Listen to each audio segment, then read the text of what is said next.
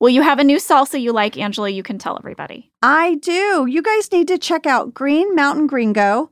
I had their medium salsa, which was so good. Well, I don't want to confuse people, but I had the Green Mountain Gringo hot sauce. Oh, yeah. How's the hot sauce? Very good. Did you know they also make their own tortilla chips? I didn't know that. Yes, they use stone ground, all natural yellow corn flour and sea salt. Ugh, come on. Visit greenmountaingringo.com and start shopping. Use the store locator to find Green Mountain Gringo products, get inspiration for recipes, and purchase products using promo code podcast24 for 20% off. That's promo code podcast24. And don't forget to check out their backside. Shopping for your first home or a new home can be really overwhelming. You want to make sure that you have the right resources, and that's why Homes.com is home shopping the way it should be. Here's what I like about it you get to know a neighborhood without ever setting foot in it. Because Homes.com's comprehensive neighborhood details, you get all the in depth details, guides, videos, unbiased insight from a variety of sources. That is very useful. Mm-hmm.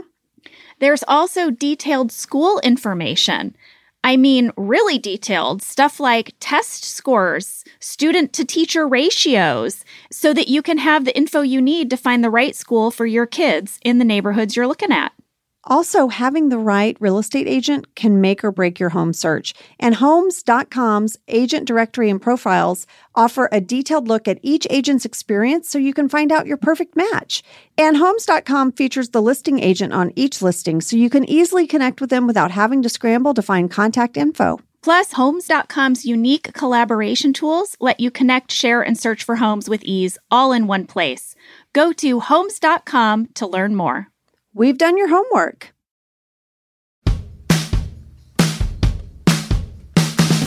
I'm Jenna Fischer. And I'm Angela Kinsey. We were on The Office together. And we're best friends. And now we're doing the Ultimate Office Rewatch podcast just for you. Each week, we will break down an episode of The Office and give exclusive behind the scenes stories that only two people who were there can tell you. We're the Office Ladies. Hello, everyone. Hello. Lady, we have a great day today. We have another revisited deep dive episode of Office Ladies. Yes, today we are going to go back over the second half of season three. We're going to get to your questions, your comments about all the things we missed. We're doing everything from back from vacation to the job. Yeah, we are. And I want you to know I'm holding what looks like a small phone book in my hand because we went through so many questions and comments, and Jen and I both jotted a ton down, and we're excited to talk to you guys today. Yeah, it's like 19, 20 pages, I think. it is. It is. But first, we have some exciting news. We are going to start this off with a deep dive with our awesome cinematographer and director, Randall Einhorn. Randall was the cinematographer for 64 episodes, and he directed The Accountants webisodes, as well as 15 episodes of The Office. This man knows this show inside and out. We are so excited to talk to him. Guys, Randall was one of our original visionaries for the show. He really helped shape the world, the mockumentary style. He has also been amazing. I've been reaching out to him. You've been reaching out to him, Angela. You might remember he gave us all of the amazing details about Michael's car going into the lake. so we are really excited to get this deep dive interview with him for the pod. So, you guys, when we all got on the Zoom with Randall, we were so excited to see each other. It was the first time the three of us, I mean, Jenna, I don't even know the last time the three of us were together. So, we got super excited. We did all of our hellos and forgot to hit record. Yes. Sam was like, guys, are you recording? And I was like, oh, crap. Yeah. So when you hear this interview, we're going to jump right in. Because we talked for 20 minutes without hitting record. Yeah. Oh, Sam, Sam, Sam. Every week you're like, Ange, did you hit record? Every week. Sam, can you play that interview? Randall, we always start by asking people basically the same question, which is how did you come to be on The Office? I was doing a reality TV show, kind of an extreme sports thing where I had to ski with Shaun White and some other legendary skier. And I had to keep up with these guys skiing and film these extreme skiers in Jackson Hole. It was kind of an extreme sports thing for Ben Silverman.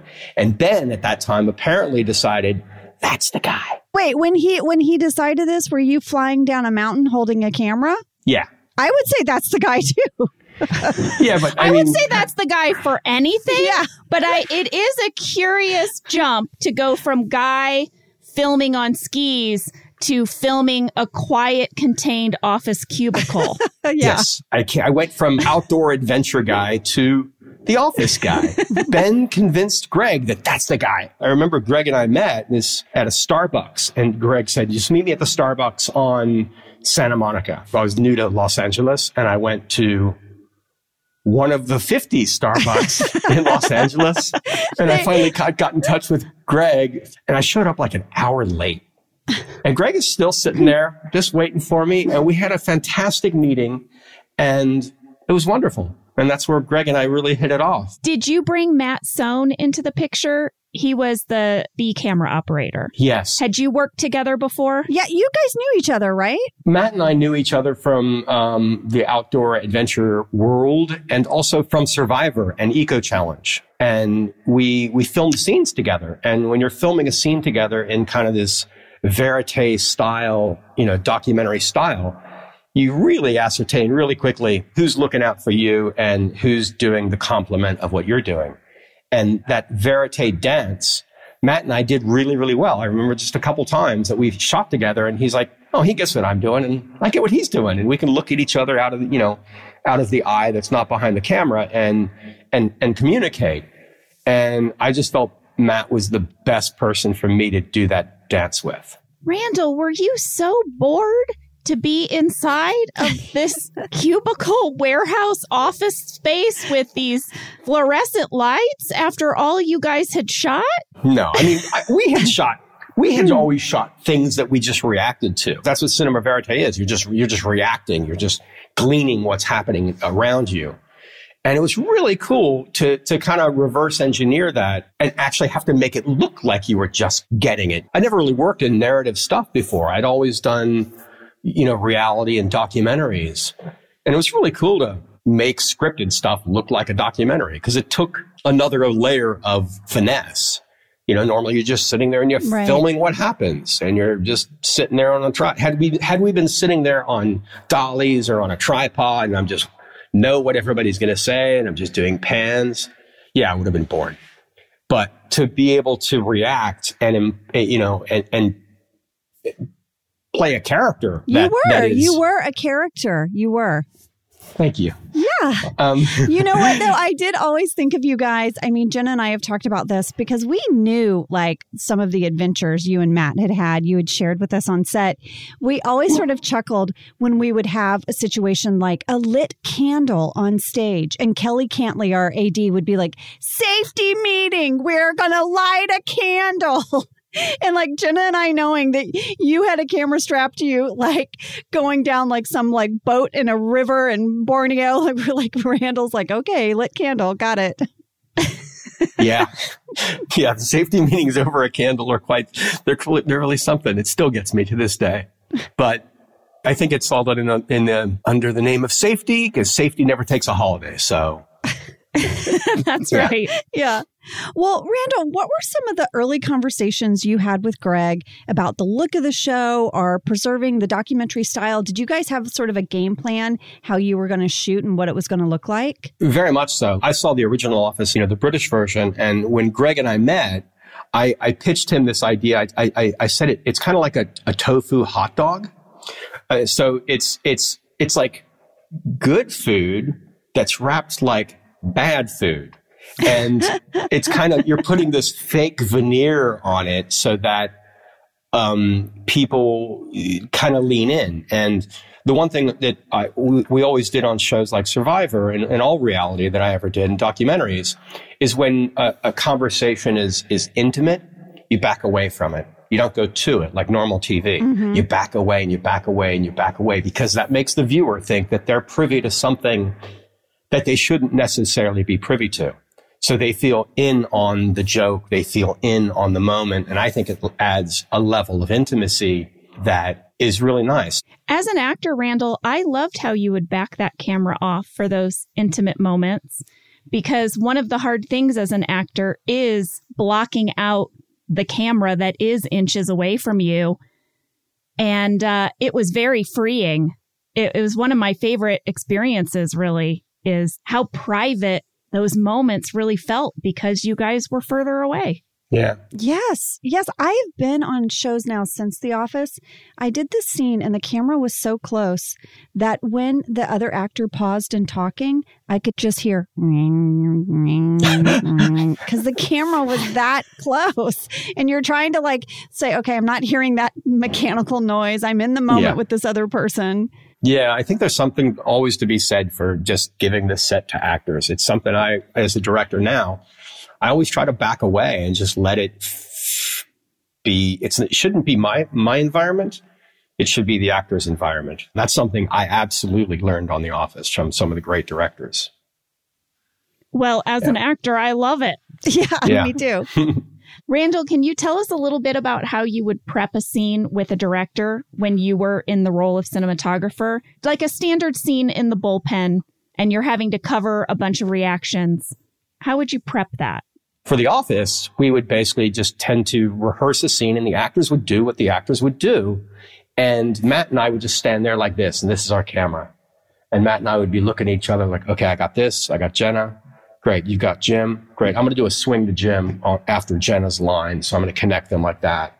And Matt would duck and I would get that.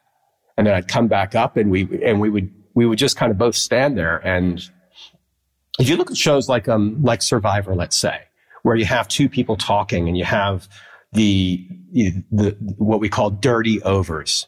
You don't have the person necessarily clean. You try to connect them. And that was something that we always tried to do is to show that human connection by placing both characters in both of our frames. So Matt and I would have to just frame each other out. And sometimes that meant you, means you need to back up and get a little bit longer on the lens. So you see, you don't see Matt's shoulder or Matt's knee or whatever.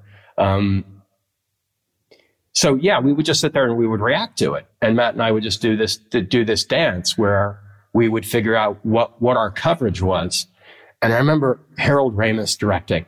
And it was, it was the coolest moment is Harold came in. I mean, he prepped like an extra week because he was so excited about doing the show, which I just, everybody, I remember Steve was giddy. He, we were in this, in Steve's office and doing a scene. He goes, that's Harold Ramis right there. Harold Ramis is going to our show. Yeah. But I remember Harold really, really prepped and he had all those plans like I had, just meticulously drawn out. And I remember we rehearsed the first scene and Matt and I just kind of stood there and did this and that and talked it through. And I looked at him and he looked at me and we figured out who was going to get what. And Harold came over. He says, I should just get rid of this, right?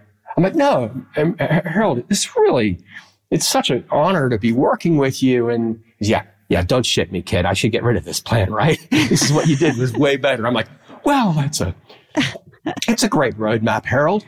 And, and then, I, you know, we did one more scene and I remember watching him, looking at him and he got my attention. He was just chucked his plans in Pam's trash bin. I remember exactly where we were. Yeah. Harold Ramis threw his shot plans into Pam's trash bin because he thought you nailed it. That that's great, Randall. That is that would for me, I'd be like, someone go get those out of the trash. I'm saving those. yeah. Yeah. Well, I have to say, I was really curious what your answer was going to be to that question because my memory is that for the most part, it was you and Matt figuring out the shots during our rehearsal. And the directors were more focused on just actor performance, giving Mhm. us notes, making sure we landed the jokes, making sure that the writers got their alternate jokes in. And really, there was this huge trust that you guys knew how to shoot the show.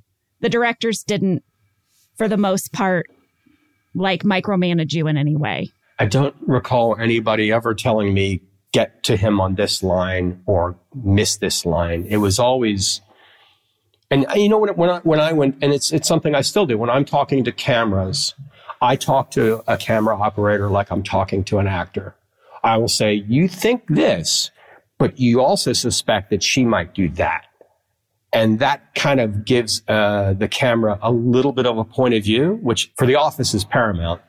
For other shows, I think is also interesting because you're trusting the intuition of the camera operator and you're giving them the basis to add some finesse to, to a scene, which I think is always really interesting. That's beautiful. I love that.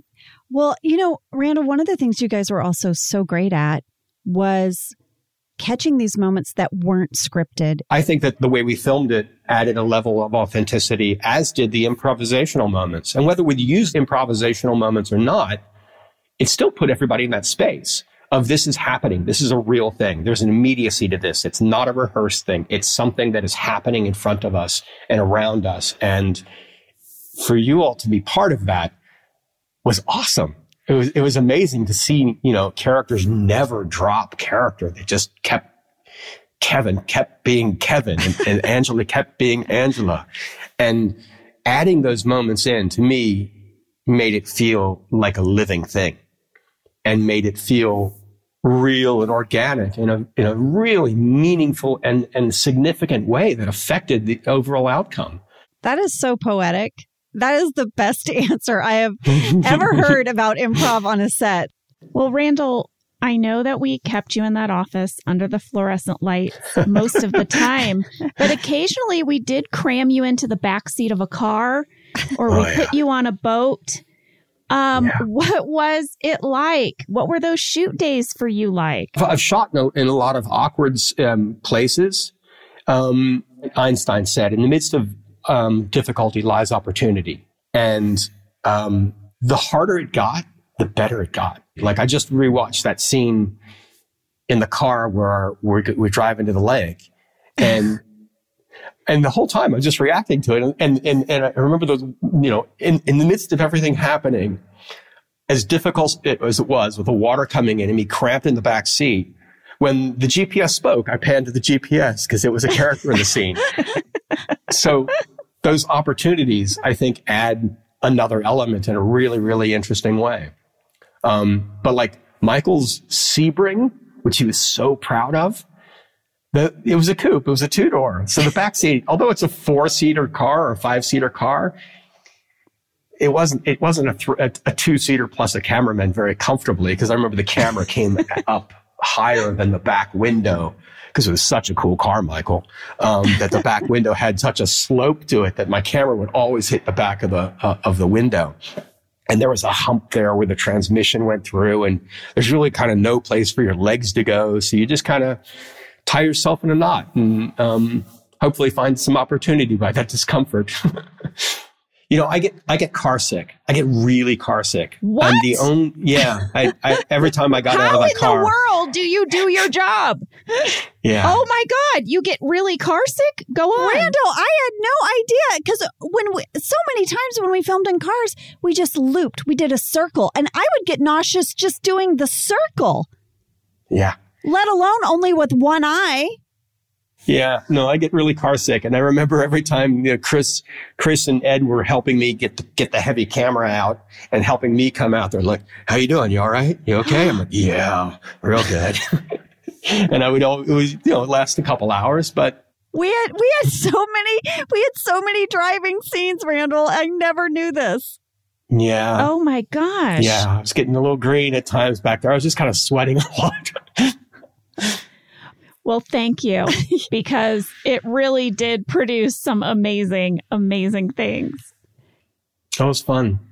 I know we're sort of talking about um, like difficult camera positions and stuff, but Randall, you have to share with everybody. You introduced us to the Pootie Scooty. The Pootie Scooty. But did you invent that? Was that something Dale made for you? Dale made it for us. I, I we were like, I, I would love to be able to scoot around the office at actor level and move, you know, not like on a dolly. And we just wanted to be quick and nimble. And also so that I can react to it as opposed to communicating to a grip that I need to move back a foot because I'm going to pan to the left. We never would have gotten there. So Dale built those and it was great. Those, that thing worked really, really well. It was so it, fun. It was like a rolling box, and then they eventually yep. got you a little cushion on top of it. right? Cushion. Those were the days. Yeah, yeah those were the days. Cushion. And you could spin around. It was like kind of like a stool, but a little better than a stool for you because I think it, it was like square. yeah. Did you um, take the Pootie Scooty with you when you left the office? I, I didn't. I didn't. I you didn't. didn't. I, no. No, and since and since then I've had other Pootie Scooties built for me, and they just weren't the same. Oh. Yeah, yeah. Well, I feel like something I want to tell our audience is how incredibly rare it is for a cinematographer to also operate the camera. And it sounds like, Randall, you fought so hard to always keep that camera in your hands. You did not want to put it on sticks. You did not want to put it on a dolly. You were the operator. And in other projects I've done, it really is usually a cinematographer directing a camera operator and they they don't put their hands on the camera so much. It was like this really cool thing. Yeah, I think there's always a, an element of disconnect because you know, on traditional shows, there's like eight to 10 people just, you, uh, you know, who are um, looking after two cameras. And on our show, our camera department was four. It was me and Matt and Chris and Ed. And uh, Matt and I pulled our own focus and we pulled our own iris. I would set the look for the cameras. You know, I would program the cameras, what we wanted them to look like and how we wanted them to match. And then the rest of the stuff was just worked out in post. But Matt and I thought it was really important to pull our own focus and pull our own iris. I also think there's, again, a level of intimacy when the operator is part of the scene and is also listening to the scene. And that's something that doesn't happen on a lot of shows is quite often a lot of shows, the DP doesn't listen to the words. And I wonder, how do you know what to do? Yeah. Because coming up in documentaries, I didn't know what to shoot until my sound man put the boom up and said, this is a relevant conversation. You should be shooting this, idiot. Don't shoot that. So I still, and when I operate, I wear an earpiece. So I'm hearing what's going on so that I can finesse what I'm doing.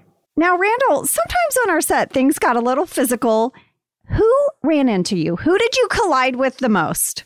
You know, I, I, think I sent I sent myself to the floor in the fire one. I remember that I was backing up through through the kitchen and I fell, and I I, I think I hit the ground, but I'm not real sure. But I'm a 200 pound human being, and the camera is 38 pounds. And I remember Chris Workman, who's a very strong uh, person. I think he picked me up with one hand, and I just kept rolling. he just he just picked me up with one hand. I'm like, oh did I fall? And I just kept going with the scene because I'm like, I think I fell. Um, and Randall, that's the footage that stayed in. Yeah. Yes. We used the take of you falling and getting back up. It was incredible. I remember yeah. being there and seeing it out of the corner of my eye and thinking, should we are we still going? Because Randall is on the floor. Oh, no, Randall's up. Randall's up. yeah. All right, we're going to continue. yep. That was Chris Workman just lifting me up like a little rag doll and I'm not letting me go. I was just back on my feet. anyway, one thing I remember is in Benihana, I fell on the Pootie Scooty. I remember the last thing I saw was Steve just going, no! And and it was always that. It was always Steve like, no, I got you. I want to ask this question. In addition to saving your life in that scene, Chris Workman also used to bring you this drink on set. And Angela and I need to know more about it. It looked like it was like fruit and water. What was this drink? Was this your special camera operator fuel? You see, that's the difference between being out in the hot sun in Thailand and shooting people on a beach and being in the office. I would not get the same type of beverages out there. And, you know, that was one of the perks, one of the perks. I mean, season three, I would have, uh, I would have them, I, I like bubbly water. Yes, I was going to say, I remember it was fizzy. Yeah, I, I, sound like such a fancy man. I like bubbly water, and I would have uh, Chris bruise the fruit and put it in the um, in my water for me. And so I would have real fruit flavored bubbly water. Now, if that's not living, that's not a sign of success. I don't know what is. I love it. Chris made me one one time because I was like, Chris, where, where do you keep bringing Randall? I want one. And then he just sort of slyly slid, like slid one on my desk. I was like, it was so refreshing. Um, I stand by it, Randall. I think it's a great move. And you know, you're not you're not too fancy on your pooty scooty with your bubbly water. yeah. Okay, Randall, we do ask our guests this. Did you take anything from the set when the show wrapped, when you were done? We all took a little something. Did you take something? I didn't. I didn't take anything. What? Randall! I was always hoping for a season 10, so I just didn't wanted to preserve that and make sure that I didn't screw it up. And if I took a, a pencil holder that we, you know, we wouldn't come back. I didn't. I didn't take anything. I swear. In hindsight now, No. if you could have taken something, what would you have taken? Yeah, I suppose my plaque with my name on it. I, I think that was pretty cool. I don't know what I would take. Toaster oven from the fire. Yeah, there you go. Nice. well, we should share it with our listeners. And I think, you know, a lot of Office Ladies fans will know this that Randall, you went on and now are a prolific director and you're directing all kinds of amazing shows. And I got to work with you post office on Wilfred. That was really fun. Um, That's a weird little show. weird little show, but such a fun group of people. I was just there one day, but I loved the vibe on that set. But you are you are just out there crushing it, as the kids say. Randall, do you have any upcoming projects or anything we can share with everyone to check out? I don't direct as much as I used to. I, I have a, an overall development deal. So I'm developing for ABC. Development is very cool. I love development. So we will be looking for your mm-hmm. projects coming out. And I can't wait. Randall, your sparkly blue eye is a delight to see. Both of them. We normally saw one of them, but both of them are wonderful to see. Yes, Randall, thank you so much for taking this time to deep dive with us. I've been so looking forward to this. And thank you too for letting us email you and for when you've hopped on the phone with me to tell me tidbits behind the scenes. You you've helped make this podcast even better. So thank you. Thank you. It's been, it was a really special time and to get to relive it, I'll do that any chance I get. So keep calling. Well, we will. I was about to say, um, Jenna, we're not done calling him. It's nice that you're thanking him, but we have a lot more to ask you over these next, I don't know how many episodes. Two more years? Can there's one thing I'd love to say. I. Yes. I I remember when I start, first started getting into directing. Greg Daniels is absolutely how I got into directing. I, Greg came to me when I, we were shooting the office. He says, "You're telling jokes with the camera." I said, "Thank you. Yes, I th- I am. I'm trying to." He says, "You should direct some." I'm like, that sounds cool. Yeah, I'd love to. And Greg gave me the opportunity to start directing, and I remember that the cast was everybody was so supportive everybody wanted to see me succeed. And, and that meant a lot. That meant a lot to feel so supported and have everybody ensuring that I succeeded and, and, and were in collaborating with me. And, and that was very, very special. And then I remember when I wanted to start to do more directing elsewhere. And I think the first thing I did was It's Always Sunny in Philadelphia. And I, I remember, wow, I'm going to, I'm going to ask Greg if I can go direct another show. And I remember Greg's response was, absolutely. Yeah, that's fantastic. You should totally go do that. You should definitely go direct some other shows. And when you come back, we'll be here. We'll be here. We'll open arms. Just go direct other shows and, and come back to us when you can. And who does that? Nobody does that in Hollywood. Nobody does that in Hollywood. How's Greg? Yeah. Greg was always very, very, very excited for us Yeah. to broaden our horizons. And he was so encouraging of us all as artists to meet that next new milestone. And you're right. Like you don't you don't find that a lot. You know, He's also so generous. And, you know, even still, when Jenna and I were going to do this podcast, you know, we were like, gosh, you know, we're not the experts on The Office. We're not. We're just two gals who became best friends doing this fantastic, amazing show. And he was like, I love it. Like, he was so supportive. yeah. Yeah, he was like, ask me any questions. Uh, you want me to send you pictures? I've got pictures from the pilot. Yeah. We were like, yeah. He's so caring and supportive of our office family. Whatever it is we're doing, He's going to watch it. He'll tell you his thoughts on it. He'll answer questions for you. And it is special. It is really special. We all made it special, but Greg was absolutely, he was setting a very, very fine example by the, his inclusive attitude. Yeah. Anybody's idea was worth Yes. for Greg. It's a good guy. You're a good guy, buddy. You are. And Randall, we definitely will have you back. We want you to come break down one of the episodes that you directed. I'd love to. That sounds fun. Oh, good. All right, Randall. Take care. Nice to hang out with you all. Thank you. All right. Bye bye.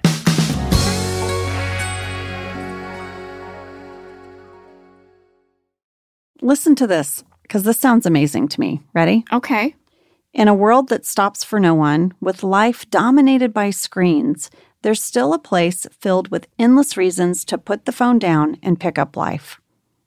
Doesn't that sound lovely? Where are we talking about? South Dakota. That's where Lee was born. Really? South Dakota. How did I not know that? I don't know. I didn't know he was born in South Dakota. hmm He has family there. Well, South Dakota is a great place to vacation and adventure.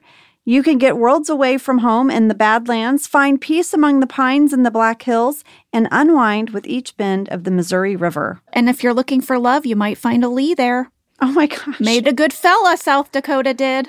From Sioux Falls to Deadwood, you'll find yourself getting lost in a place that brings you closer to the world around you. You can immerse yourself in the creativity of both contemporary and traditional crafts. See why there's so much South Dakota, so little time at travelsouthdakota.com. So this winter, we went on a little ski trip with another family and we got an Airbnb, which was so wonderful, right? Because you can make your own breakfast in the morning. We could even go there for lunch to warm up.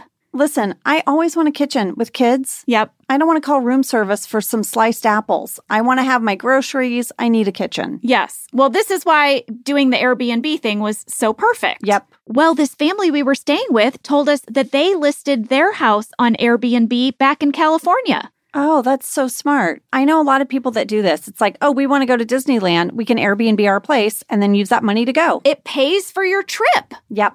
Hosting can easily fit into your lifestyle and is a great way to earn some extra money. So if you have a home, but you're not always at home, you have an Airbnb. Your home might be worth more than you think. Find out how much at airbnb.com slash host. Jenna, I think you know this. I think anyone that follows me on Instagram knows this. My husband and I love a project, and it often starts at IKEA Mm-hmm. because we love to save money while we're also furnishing our home.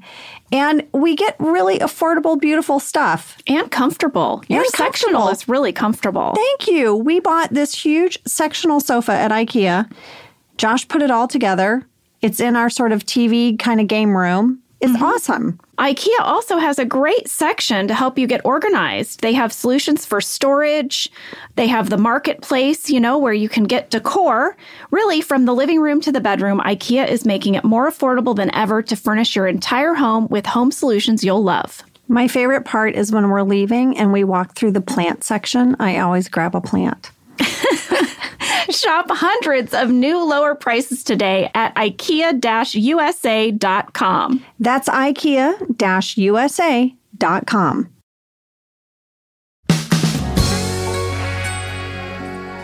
Oh my gosh, Angela, so great getting to see Randall over Zoom. And guys, we'll post a picture of that on Office Ladies Pod so you can see the blue eyes we spoke so much about. Yes. And just like the cool vibe Randall always has. Oh, yeah. Randall, thank you. That was fantastic. All right. Well, lady, let's get started breaking down the second half of season three, starting with Back from Vacation. We've got some spam news. Yes, we do. You guys might remember that spam featured very heavily in this episode. Michael throws a party in the warehouse and he tells the party planning committee he wants a pig, but all they can find is spam. And we had a lot of questions about spam as we were breaking down this episode. And thankfully, we got a lot of mail. Yeah. Angela, Yes. did you know that spam is a popular food in Hawaii? According to Kristen Ordoti and Viola Lee. I did know that. But yes, ladies. Andrea Richardson wrote in to say that spam was introduced to Hawaii, Guam, and the other Pacific islands during World War II because soldiers received it to eat in place of fresh meat. And it has been a staple of the Hawaiian diet ever since. She said that at one point there was even a widespread hoarding of spam and toilet paper for fear that shipments would stop when the war ended. Hmm. Huh. Toilet paper hoarding. That sounds familiar. Trigger warning. Yes. And this is maybe the biggest news, Angela. Peggy S. and Emily Childs said there is a spam museum in Austin, Hastings, Minnesota. I know that. You want to know how I know? You know there's a spam museum in Minnesota? Yes. How do you know? Okay, this is awesome. Listen to this. We got the loveliest letter from two sisters who are from Austin, Minnesota. I want to give a shout out to Laura and Amanda Instead, who said that Austin is the birthplace of spam. And in fact, the town is nicknamed Spamtown, USA. They wrote this, and I quote, in the spirit of the podcast, let's start with a couple of fast facts. How cute are these girls? I love it. They're going to give us some fast facts. I'm going to read them off. Ready? Yes. Fast fact number one On the days when spam is being processed, everyone in town wakes up to the smell of bacon wafting over from the factory. Oh my gosh. Michael would love that. Michael would have never burnt his foot on a George Foreman grill if he just lived in Austin, Minnesota. I know. Michael should have moved there instead of Colorado. Fast fact number two Apart from the lingering scent of bacon, spam plays a role in our lives in other ways, like our yearly Spam Jam Festival and the creative ways local restaurants incorporate spam into their menus. I am going to a Spam Jam Festival. You are going. We are going. We are adding the Spam Museum to our list. Yes, but we have to go to the festival. Well, yeah, we got to go for Spam Jam and then go tour the museum. I love it. Fast fact number three 90% of spam in 1941 went to the war effort. Our dad always tells anyone who will listen that, quote, we wouldn't have made it through the war without spam. Those are amazing. Spam. Fast facts. Laura, Amanda, thank you. Applause. Applause. Applause. And I want you guys to know Laura and Amanda sent me spam socks. Okay, they have like little spam. I love them. I've already worn them. They sent you a spam hat, so I got to bring it over to you. And they sent us a photo at the Spam Museum. We're going to put it in Office Ladies Pod Insta Stories. All right, here's our list. Are you ready? Okay, SAS Shoe Factory Tour, got it. Herr's Chip Factory Tour, Mm. that watermark paper factory in Italy, Yes. Spam Museum. Oh, and Yacht Factory. And should we go fishing with a Bassmaster? A hundred percent. Get me a Zara puppy on the line. Let's do it. All right. I don't even know what that is. I just remember that guy I dated in college had a Zara puppy or something when he went fishing, I think. What's a Zira puppy? I don't know. I think it was a hook that looked like a little fish that flopped around. Here's what I hear when you say that I hear zero puppy. Zero puppy. Give me a zero puppy. I don't know. I have no idea. Well, I don't know who's in charge of these kinds of things, but somewhere out there, someone would want to like finance our factory tour. Nat Geo! Nat Geo! Nat Geo! Call us! Jenna, we could do a whole factories around the world with Jenna and Angela. Call us. We're in. We'd do it. Somebody must know someone there. Tell them. I would watch that show. Okay, lady, I think now you have some background catches for this episode. I do. I'm going to hit you up with them. All right. Christine Bird said at 12 minutes, 11 seconds, is Michael sitting in his office holding a bottle of chocolate sauce? Yes. Great catch. I went back to this episode. I went right to that time code. It looks like a bottle of Hershey's chocolate sauce. Like he's got it turned around so you don't see the label. He's holding that in one hand. But then if you look, there is the cap of it on his desk. Was he going to take a big swig out of it? But then Dwight interrupted him. like, Oh, that's good. I screen grabbed it. I'll put it in stories. Well, Rebecca Lee has a palm tree sighting at five minutes, four seconds when the group is all out in the parking lot. Mhm. And Samantha Tucker saw a palm tree at seven minutes, 21 seconds. Melissa C wrote in to say that she is obsessed with looking for palm trees now because you guys remember we did not shoot this show in Scranton. We shot it in Southern California. Yeah. And we tried to remove all our palm trees using CGI in post, but we did not always get them. So Melissa C would like to propose a new element to our rewatch called Palm Tree Spotter. Oh, Melissa, I like it. I want to give a shout out to the underscore photographer. They shared some great details with us about the steel drum that Michael is playing when he sings Feeling Hot, Hot, Hot. They said it's actually called a steel pan and is the national instrument of Trinidad and Tobago. Steel pan musicians are called panists, and it's widely regarded as the only major musical instrument to be invented in the 20th century. Wow. Good fast fact there. I like that. All right. Well, moving on to traveling salesmen. Lady, we got a lot of mail about laundry and betrayal. yes, we did. We went on quite a tangent in this episode. Yeah. Shauna Z said, I have never laughed so hard at a podcast as I did last night driving home when you guys were talking about funeral poses. I spit tea all over my steering wheel and windshield. F you, Larry. I'm so sorry we made you spit out your tea, but I'm glad you enjoyed it. And Angela C said, please make laundry and betrayal into something real. I mean, it would be kind of fun if we wrote a like limited laundry and betrayal series and did it as a podcast. Amazing. We could get all of our friends to like hop on and play roles. It'd be so great.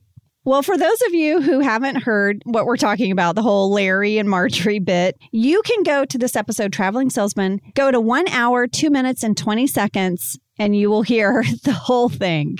All right. Well, let's move on to The Return, which featured an interview with Ed Helms. So wonderful. So wonderful. A lot of people were curious why we didn't ask Ed how he came to be on The Office when we did our interview with him, because we usually lead with that. Yes. Well, that is because we covered Ed's origin story in the merger. So if any of you missed that and you're wondering, I had interviewed Ed off air for the merger. And Angela, you talked with Rashida because those were the episodes where their characters first appeared. Mm-hmm. And I told his whole audition story in that episode, The Merger. So you can go back and check it out. Here's a fan favorite moment we failed to mention. Several people wrote in about the scene with Ryan and the lemonade. Brianna said, if you ladies revisited season three, I wanted to say the moment in the episode at 16 minutes 57 seconds where Ryan draws a tilde and an accent on the lemonade, and then his face after was probably my favorite joke of the whole show.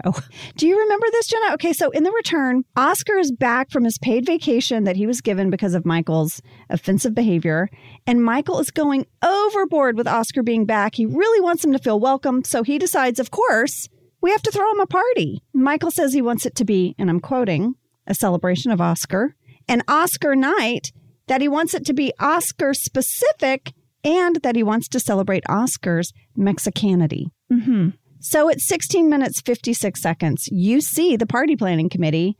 They're trying to decorate the conference room using Michael's ridiculous instructions. They don't know what to do. Ryan is using a Sharpie and he puts a tilde over the N and an accent over the E on the big, like, you know, bottle of lemonade, the soda bottle. Yes. And he looks to camera and he's like, I don't know. And he sets it down next to a sign that says Mexican lemonade. I had completely forgotten about that moment. So, Brianna, thank you for bringing it up to the top. A lot of people also wrote in to say that they wished we had discussed this Phyllis talking head from this episode, Yes. which I love, and I'm bummed we didn't. This is the episode where Phyllis famously says, Dwight has a big personality. And I have a big personality. And sometimes when two people like that get together, it can be explosive. so good. Our writers were so good at writing our characters. so good. But I'm telling you, I actually texted Phyllis yesterday and just told her everything that comes out of her mouth is just gold. She is my favorite in this rewatch so far. She's who I gravitate towards. I just love her. We recently watched Inside Out as a family, Aw. and Phyllis is the little sad character in the girl's brain. Mm-hmm. She is so good in that too. She's the heart of that. Yeah. She made me cry in that. Yeah. That's like a family favorite of ours. All right. Well, in this episode, Dwight goes to work at Staples, and we had a fan catch from Elvira Lynn 84 that I loved. At nine minutes, 23 seconds, the woman in Staples that's talking with Dwight was played by Charlotte Stewart, who played Ms. Beadle on Little House on the Prairie. We also heard from Jessie M, who said she noticed this as well. It might be a fun fact that only an older generation can appreciate. Guys, during this pandemic, my family did a rewatch of Little House on the Prairie. You know, I watched it growing up, and my memories of Little House on the Prairie are like the baby got a fever on Christmas Eve, and Paul had to go out in the rainstorm, and Nellie was always being mean. And did it hold up? It does hold up, Ange, and it's a really weird thing to watch during current times Mm-hmm. because, like, this family, they're just on their own in their little farmhouse, and the kids have to be friends with each other, and it's just the family unit. Kind of all stuck together inside. Yes. And every once in a while, Pa will venture off to town and he'll bring back some special treat and it's all very exciting. I felt found that very relatable. And I have to point out something. Jessie, who wrote in, her profile says she is, quote, fueled by chocolate. And that really made me laugh. Jesse, I feel you. I, I feel you. I saw that too. Jesse, we're with you. We also got a lot of mail about the Jim and Pam prank on Andy. Now, this scene starts at 13 minutes 24 seconds if you want to check it out. Jenna, if you remember, we kind of made fun, you and I, of Jim and Pam's lame spy skills, right? Yes. We had said that we thought it was silly that Jim went to all the effort to sneakily steal Andy's cell phone to then just hand it off to Pam, who then moments later, you know, gets up and then her and Jim walk through the bullpen and she hands it back to him. Right. Why? Well, many people disagreed with us, and they had some theories of their own. Well, Anna White said she thinks Jim gives the phone to Pam so that Pam can get Andy's cell phone number off the phone in the first place. Because how else would Jim know? She thinks Pam probably emails Jim the number so that he can start calling it after he puts it in the ceiling. hmm Mm-hmm. Well, my one thought is Andy is the type of guy that gave every single person his cell phone number the first day. But that doesn't mean they saved it. That's true. That's true. But I, I just have this feeling that Andy has texted Jim like, What up, my dog? Big tuna. Want to meet me for a beer? Big tuna. You're going to answer big tuna? Look at this crazy thing I saw on the internet. Big tuna. Well, I like these theories, but I think I'm going to stand by my assessment that this was a lot of effort for a prank that could have been simpler. It's never about the prank. They just wanted to spend time together, You're right. right? Okay, let's move on to Ben Franklin. You guys, big Ben Franklin news. We found Jackie DeBotton, Elizabeth the stripper. However, her last name is actually pronounced Debiton, Jackie Debiton. But you might remember she is in this episode. She is also in Fun Run, and then she's going to pop up again in the finale. Spoiler alert. Yes, Jackie reached out to me on DM. I got her cell phone and we've been texting. She's so sweet.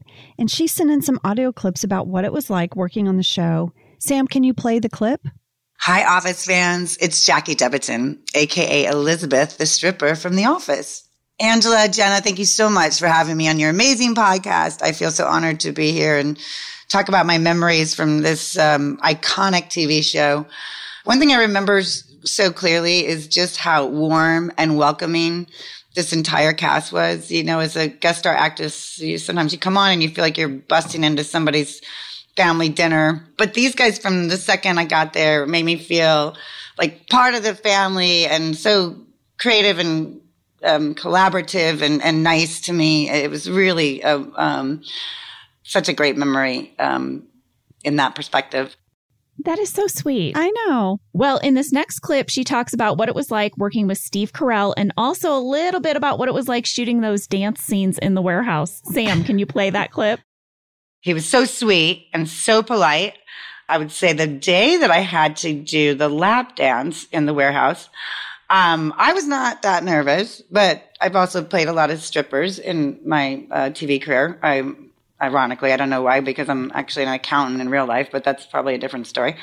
uh, we had this um, amazing costume designer put together this um, business suit that had so much Velcro on it. It was a, a, challenge to get the the ripped off at the right time. We had a couple of wardrobe malfunctions, but we did finally pull it off. Um, hold up. Jackie is an accountant in real life? Yes. Jackie is an accountant. She's a working actress and an accountant. Well, I also asked her if she still gets recognized, and here's what she had to say. I do. I, I, well, I live in New York City now, have for the last eight years. And, um, you know, as New York City is, there's always a ton of people and the stores on the street. And I'll just have someone randomly in the middle of the day or just, or in the restaurant just come up and go, Oh my God, you're the stripper from the office.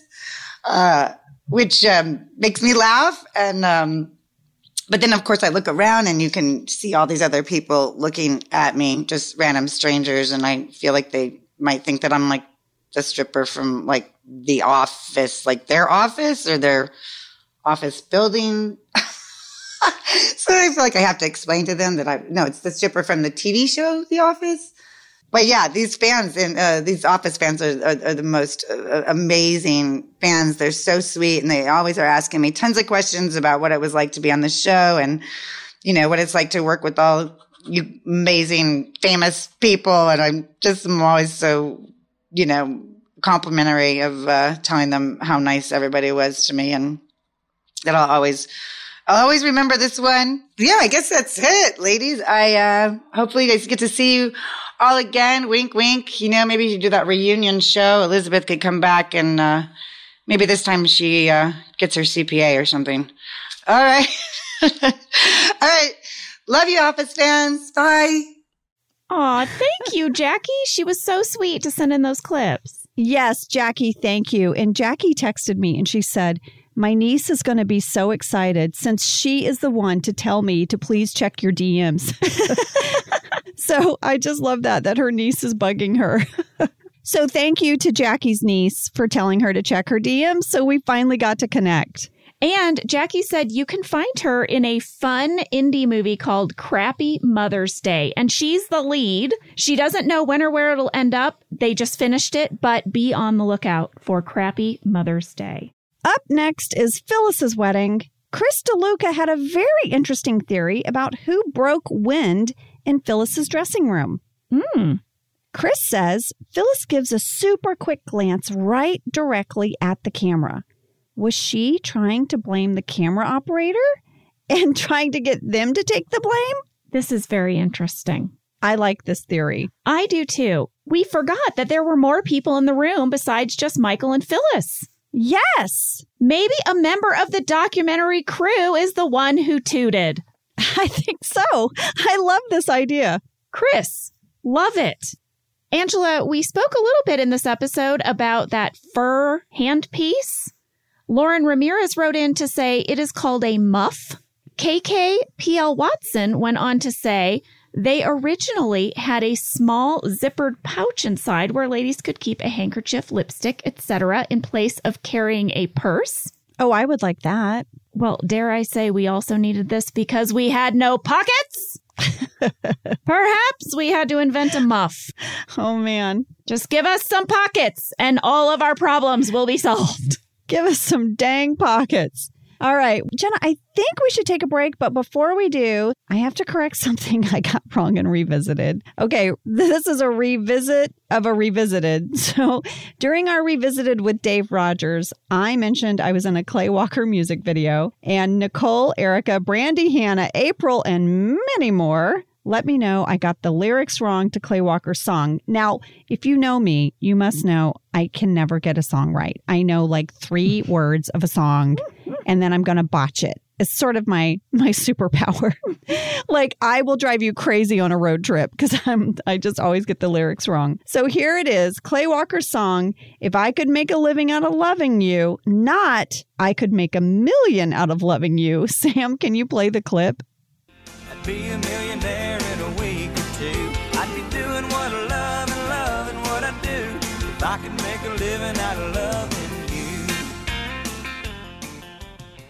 To be fair, Angela, if he made a million out of loving you, he would also make a living. out of loving you. So, right. Maybe he could flip it. you know, he says if he could make a living, he'd make a million. it's true. That's how much money he could make loving you. Well, I went back and watched the music video for this, and I found the moment, the blurry moment where I'm in the video, and I'm going to put it in our stories. Oh my gosh, I love these early acting jobs because this is reminding me of when I was a background extra for the Jurassic Park ride at Universal Studios. Ah, what a gig! Amazing. It was a gig. It really was. I got paid $100 to ride the Jurassic Park water ride. By the way, it's a water ride at Universal Studios for 12 hours. No. 12 Jenna. hours. And No. yeah. Oh, yeah. Oh, you guys, wait, I have to put some context in this. I have done this ride. It has got such a huge drop. Yep. I've done it with the kids. We have a we we bought the photo, you know the photo when you do the drop and the kids' faces, it's like horror. The drop is so much bigger than you can prepare for and I got completely soaked. I had to go to the gift shop and I had to buy a pair of sweatpants to wear around the rest of the day cuz I was drenched. Yeah. This was my first acting job when I arrived in Los Angeles. My friend and I both signed up. Oh my god. We were so excited when we got to Universal Studios. As we're walking in, we passed by Arnold Schwarzenegger shooting baskets outside of a soundstage. We were like, we have arrived. This is going to be the best day ever. Woohoo! 12 hours later, Did you cry as you left? the difference of us walking to the gig and walking from the gig at the end of the day, we were so beaten down. I want to say at a certain point, they felt like they weren't getting on camera enough water splashing on us to indicate that it was a water ride. No. So the first thing they did was they had guys with buckets of water that they would just throw on us as we scooted by in the little boat. oh no. But at one point, not even that was enough. They got out what's called a water cannon. No. Yep. Oh my gosh. They shoot cannonballs of water oh at you. Jenna. Can you? I can't believe I didn't just drive back to Missouri after that. It's like, this is Oh. being an actor. Yeah. 12 hours. I, I rode that ride one time and I was like, I'm never doing it again. Well, if you see the commercial, there is a spot where you can pause, and for one second, half of me is on screen.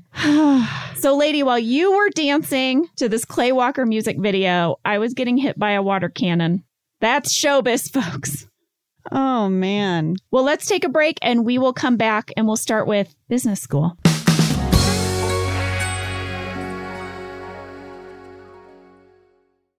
This podcast is brought to you by Squarespace. Finding work life balance can be tough, but Squarespace gives you the tools to reach your goals and have time to celebrate. Squarespace is the all in one website platform for entrepreneurs to stand out and succeed online. You can use Squarespace to create a website, engage with your audience, and sell anything from products to time, all in one place. Well, we've told you before that we use Squarespace for our Office Ladies website, and it is so user friendly, so easy to use. We are not tech people, and we could not be happier with our experience. Head to squarespace.com for a free trial, and when you're ready to launch, go to squarespace.com/slash office ladies to save 10% off your first purchase of a website or domain. When you travel, do you ever think like, oh no, I hope I locked up? Did I leave a window open? Things like that. Well, that's why you should invest in SimpliSafe Home Security today. SimpliSafe was named Best Home Security System in 2024 by the US News and World Report, and Newsweek ranked it Best Customer Service in Home Security. Well, you all have heard me talk about SimpliSafe because it really is simple and it does make me feel safe. We went through the website and we picked exactly what we needed for our home. That's what I really like is you can customize what you need to fit your living space, you know? I love our SimpliSafe. Simply Safe has given me and many of my listeners real peace of mind, and I want you to have it too. Get 20% off any new SimpliSafe system when you sign up for Fast Protect monitoring. Just visit simplisafe.com slash office ladies. That's simplisafe.com slash office ladies. There's no safe like SimpliSafe. Right, we are back. We're going to start with business school. This is the episode with Pam's art show. And we got mail, lady, from so many artists after this episode because they really connected with Pam. This is also the episode with the bat in the office, and several people shared with us about having bats in their offices. What? Bats in their offices? Yes, listen to this one. Kelly Rarden said, rewatching this episode gave me flashbacks of the time I was working alone in my office late at night during a thunderstorm, and a bat started swooping at my head. I was on a tight deadline, so I had to dodge the bat for an hour while I tried to continue working. Kelly, did you get a rabies shot? I hope Kelly got a rabies shot, remember? You can't always feel it when they bite you. I know, they're sneaky. And speaking of bats, Kendra Zane said, I can't believe you guys didn't touch on the rabies foreshadowing with Meredith. Kendra, we totally should have.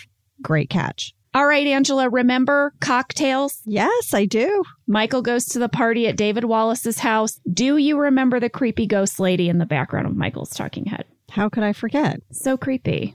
A lot of people wrote in to say they think it was someone from the catering staff. Oh, They noted that the woman is wearing the same burgundy top as the other caterers. And they think she's chopping something or maybe washing dishes because her shoulders and arms are kind of moving a little bit. you guys really, really gave this a once over. I mean, if you're clocking her shoulder movements, I'm impressed. Well, Mando said the ghost from the talking head is also in the kitchen at 6 minutes 33 seconds as David's wife puts down Michael's potato salad. And Leslie Heath said you can see her walk behind Michael and Jan at 14 minutes 3 seconds. This is so much more than I ever thought we would know about this ghost woman.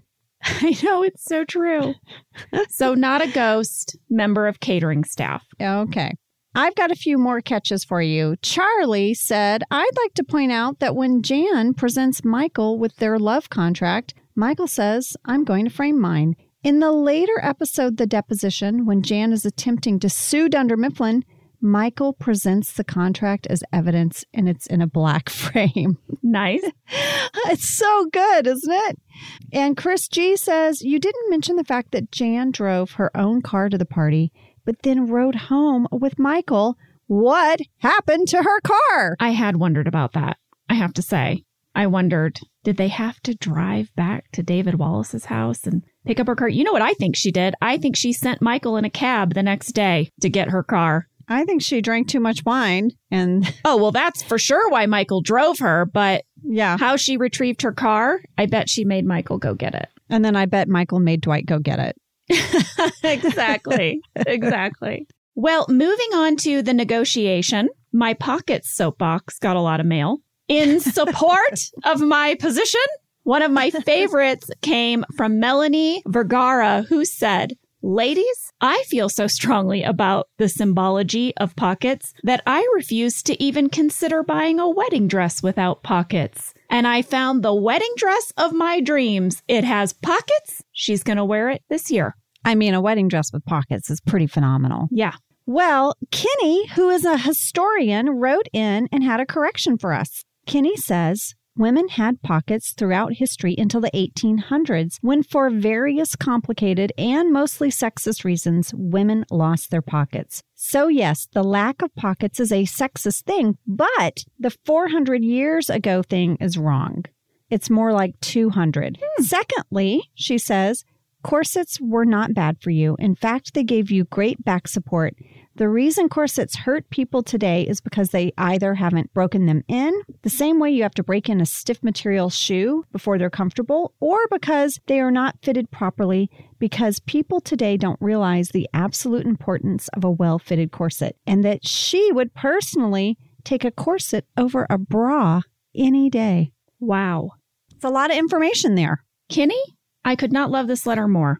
Thank you very much. Although I do have to say, having worn many corsets for acting projects over the year, perhaps they were ill fitted. I'm going to go ahead and take a bra. You're going to take a bra over a corset? I'm going to take a sports bra, if I'm being honest. I don't even want any of the underwire if I can avoid it. You're going to go uniboob and be fine with it. Here's the thing when I get dressed in the mornings, I like to get dressed as if I might have to break into a full sprint at some point in the day. Okay? Your panic button is ready. If you need to run, if you need to haul ass, Yeah, I'm dressed for it. If there's an apocalyptic event, I'm ready. Men are naturally dressed this way. Truly, a man could pretty much break into a sprint pretty easily, right? well, I want to survive end of times, a possible mugging. I don't know. So, no corsets, no Spanx, no high heels for me. I need to run to my bag of expired medication, my book bag with my protein bars, my backpack with the solar panel so I can charge my phone. It's full. You know what I have in my emergency backpack, Angela? We live in Southern California, but I have four of those foil blankets mm-hmm. that you wrap around yourself, like for extreme cold temperature, because you don't know. You don't know the weather shift that's going to happen if a meteor hits the earth. this is like that Jake Gyllenhaal movie, The Day After Tomorrow, where, you know, all of a sudden this like crazy Arctic storm freezes all of New York City. Right. I would have a foil blanket for that, and I would have comfortable clothing with giant pockets. I would be as ready as possible. You see what I'm saying? I can't wear a corset. I do. No, you can't. You can't wear a corset. Jenna, you know, my theory on all of this is like what they say about a bear attack. You only have to run faster than one other person. Oh my God. I only have to be faster than one other person in the pack, and I'll be okay. It's so interesting they didn't use that quote in The Edge. they went with what one man has done, another can do. But yours is also very inspiring. Okay. Well, Jenna, it was also during the negotiation that we discussed our love of Keanu Reeves movies. Mm-hmm. And last week we found out that you have not been watching John Wick. I'm so sorry. Ah, well, I guess there are a few Keanu Reeves slash The Office crossover connections. what? Jenna, we are like six degrees separation of Keanu Reeves. We almost know him. What? Ready? Wait, I could blow your mind right now. What? Have you met him? Jenna Fischer, have you met Keanu Reeves? No, but I was at a birthday party with him for a mutual friend. But I never got up the courage to cross the room and introduce myself. And this happened like recently, like before coronavirus. I have no words. Did I forget to tell you that? What is wrong with you? How could you forget to tell me this? We have talked for six months about Keanu Reeves. I know. And you know, it's really weird because when you told me I had a Keanu Reeves office connection, I got really excited because I think I'd forgotten that I had actually been in the same room with him once. Well, I have one Keanu Reeves story. I guess I haven't shared it with you. I don't know why we don't share with each other about our Keanu Reeves stories. What's happened to us? How we used to be best friends. What's going on? in my early 20s, I was performing improv at IO West in Hollywood, and I was at a red light crossing the street to go to the theater with Wyatt Cenac. Some of you guys might know Wyatt. He is very funny, talented comedian, performer. And we were standing on the street corner, and like a SUV pulled up, and in the passenger seat was Keanu Reeves. And I was prime Kinsey 20s, tank top, little shorts, Uh huh. right? And Wyatt Cenac goes, Oh my God, it's Keanu Reeves. And I was like, Huh? And he goes, He just checked you out.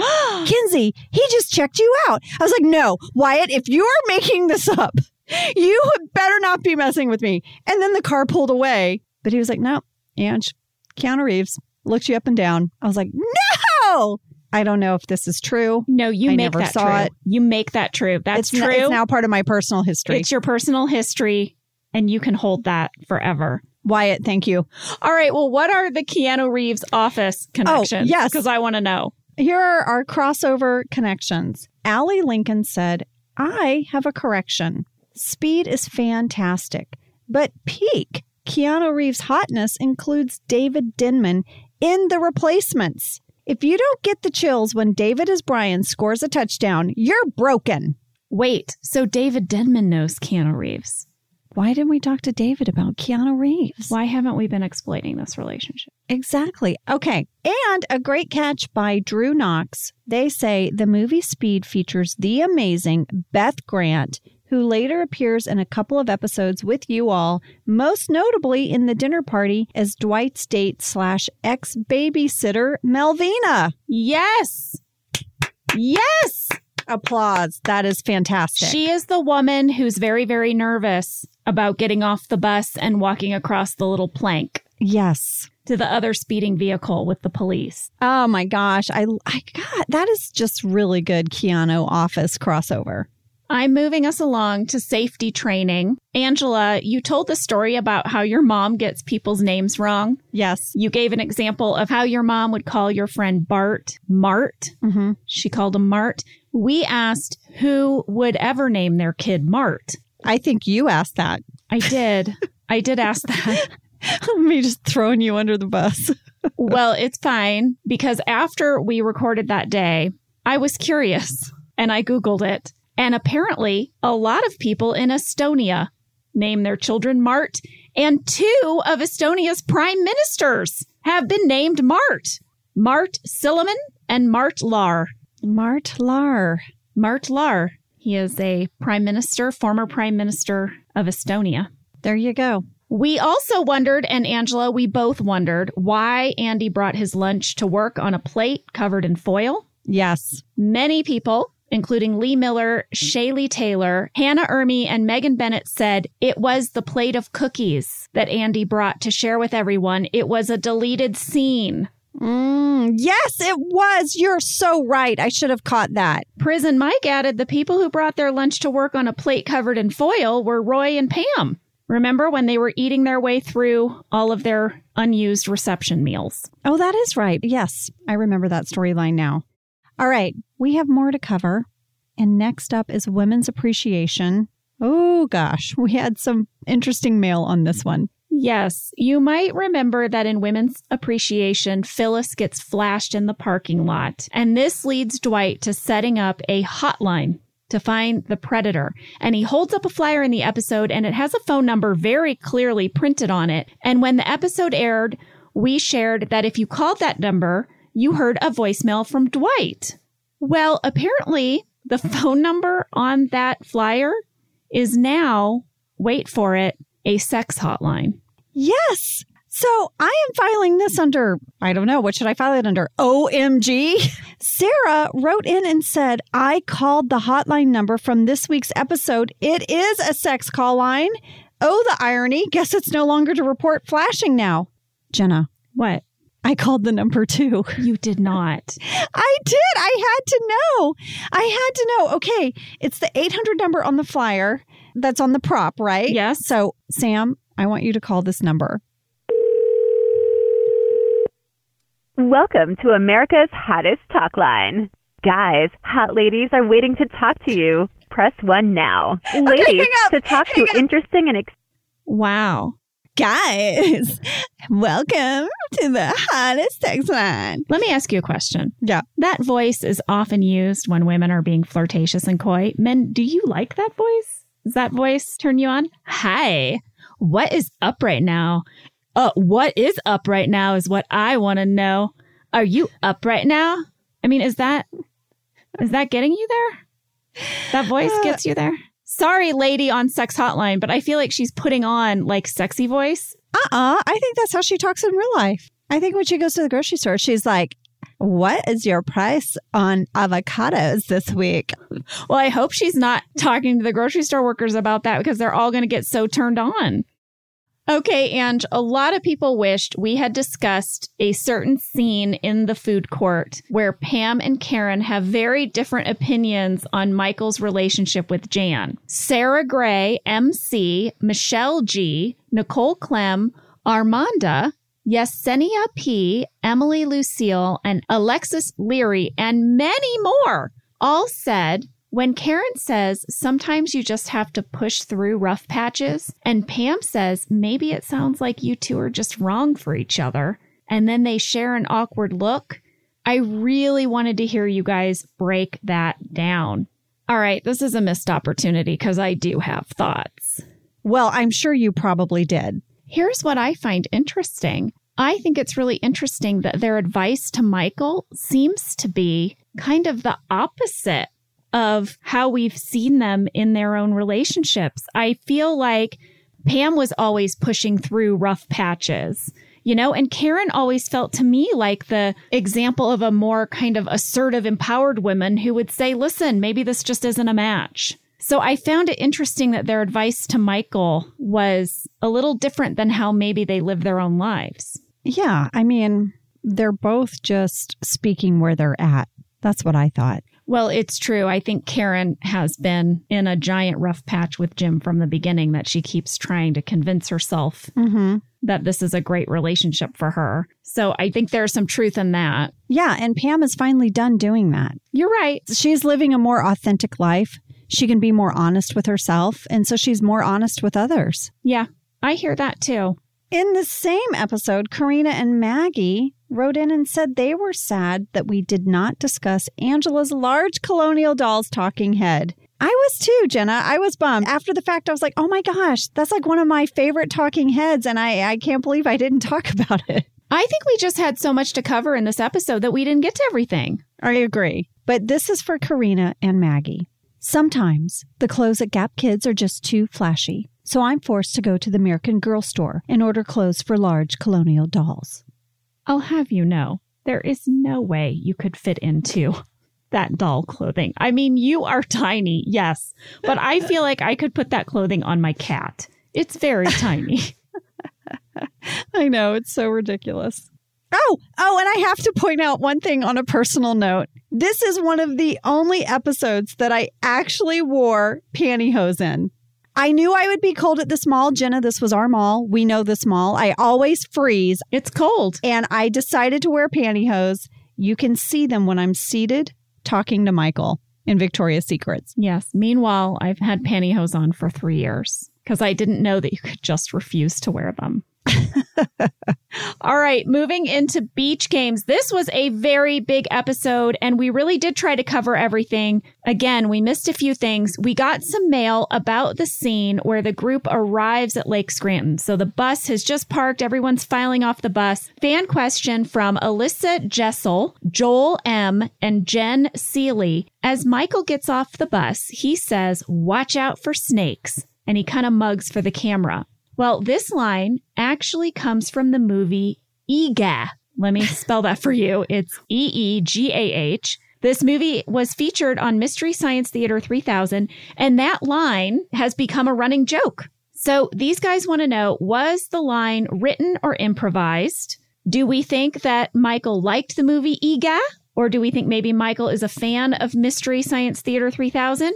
Guys, we asked Jen Celotta, writer of this episode, and she said this was 100% a coincidence. It was not intentional. When Michael says, watch out for snakes getting off the bus, that line was written because she just thought it would be really funny if the first thing Michael says to us as we arrive at the beach is something that would make the beach completely not fun, which would be snakes. Right. She also said that I guess there was a real warning to watch out for snakes, the cast and crew. Yes. I wanted to take a second and mention one of my favorite deleted Phyllis talking heads from this episode. They're all talking about if Jim would be a good boss or not, right? yes, because he's up for this job at corporate, right? That's right. He's up for the job. And Phyllis says in a talking head to camera, I think Jim would be a good boss. Plus, he's eye candy. It's okay. Bob Vance knows he's on my list. George Clooney, Leo DiCaprio, Jim, and that British guy who got in trouble with the prostitute. I guess that would be Hugh Grant. Wow. And Bob knows. Bob knows is a, and he's okay with it. Okay, so Meredith hits on Jim to sign her cast. Mm-hmm. Phyllis has Jim on her list. Yeah, Wow. Phyllis. the ladies are going after you, fella. More fan mail lady from Krista K. She says, I believe it was Jenna that equated walking over lava stones to walking on Lego bricks. I wanted you guys to know that doing a Lego walk, which is walking endlessly on Lego bricks, is actually a thing that happens during Lego fan conventions. Krista said she tried it once and failed miserably, but her husband did all right one year. And during last year's Philly Brick Fest, the Guinness World Record was set at 2,737 feet. But Listen to this. That record was shattered on November 20th, 2020 by someone named LA Beast who took a video of themselves walking 12,750 feet over a bunch of Lego. And there's a video on YouTube, but she said it's like an hour long. That is crazy. Someone walked on Legos for an hour. All I could think of as a parent was, oh my God, who had to pick up all those stinking Legos when it was done? Yeah, That's a lot of Lego pickup. it really is. Moving us along now to the job. Fan catch from Erica Jane. My thought was that maybe this episode is called The Job, not because of all the people who are vying for the corporate job, but because of Jan's boob job. I saw a few people sort of had this idea and it cracked me up. I know. It is a bit of a double entendre. Double entendre. Yeah. This episode also featured a really great interview with Paul Lieberstein. We got a bunch of mail from people saying how much they loved hearing from him. And, lady, we also had people write in and say that they love our tangents, our soapboxes, our deep dives. Because you apologized, because I think you felt a little self conscious when you were sharing about the limelight, the club inside of the Gothic cathedral. Yes, I went on for a long time and then I realized like, oh my gosh, am I am I talking too much about this? Well, this feeling of being self conscious and trying not to apologize for things you don't need to apologize for really resonated with people. And I am very happy to see that we are all going to work on this together. Yes, we are.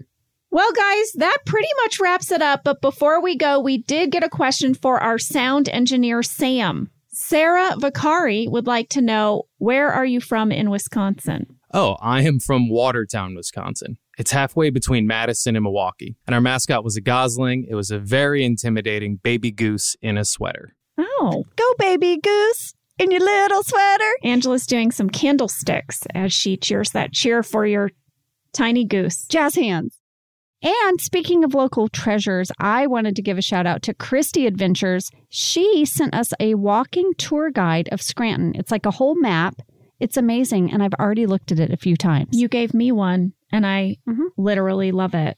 Yeah. We will use that when we go. Well, there you have it, guys. We have revisited the second half of season three. Thank you to Randall Einhorn for talking with us.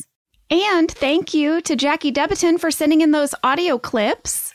Yes, and thank you to you all for sending in your questions and comments. There were a lot. We tried to get to as many as we could. I know we missed some, guys. I know we did, but you know, we'll just keep chipping away at them. If you want to send us a question or comments, head over to the Office Ladies Pod Instagram. We check all our comments there. And if you go to our website, officeladies.com, you can find little folders that correspond to each episode. That's where we pull the questions for our regular episodes and for our revisited. Yes, and on Office Ladies Pod, if you could put your question or comment to the episode it pertains to, that way it has a better chance of making it in. Wait, wait, guys, that sounded like something I would say. Angela, am I rubbing off on you? You just directed people to an organizational technique. I've never been so excited. I, oh gosh, I didn't know that would do it for you like that. I'll, I'll throw out some more of my home organization tips, okay? Please. All right, guys, we will be back next week with a regular episode. Love you. Love you guys. Take care. Thank you for listening to Office Ladies. Office Ladies is produced by Earwolf, Jenna Fischer, and Angela Kinsey. Our show is executive produced by Cody Fisher. Our producer is Cassie Jerkins. Our sound engineer is Sam Kiefer. And our associate producer is Ainsley Bubico. Our theme song is Rubber Tree by Creed Bratton. For ad-free versions of Office Ladies, go to StitcherPremium.com. For a free one-month trial of Stitcher Premium, use code OFFICE.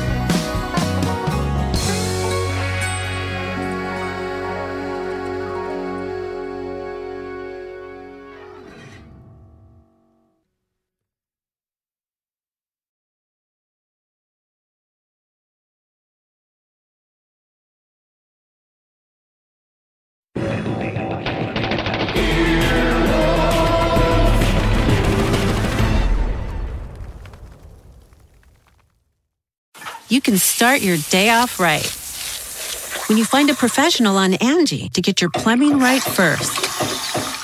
Connect with skilled professionals to get all your home projects done well. Visit Angie.com. You can do this when you Angie that.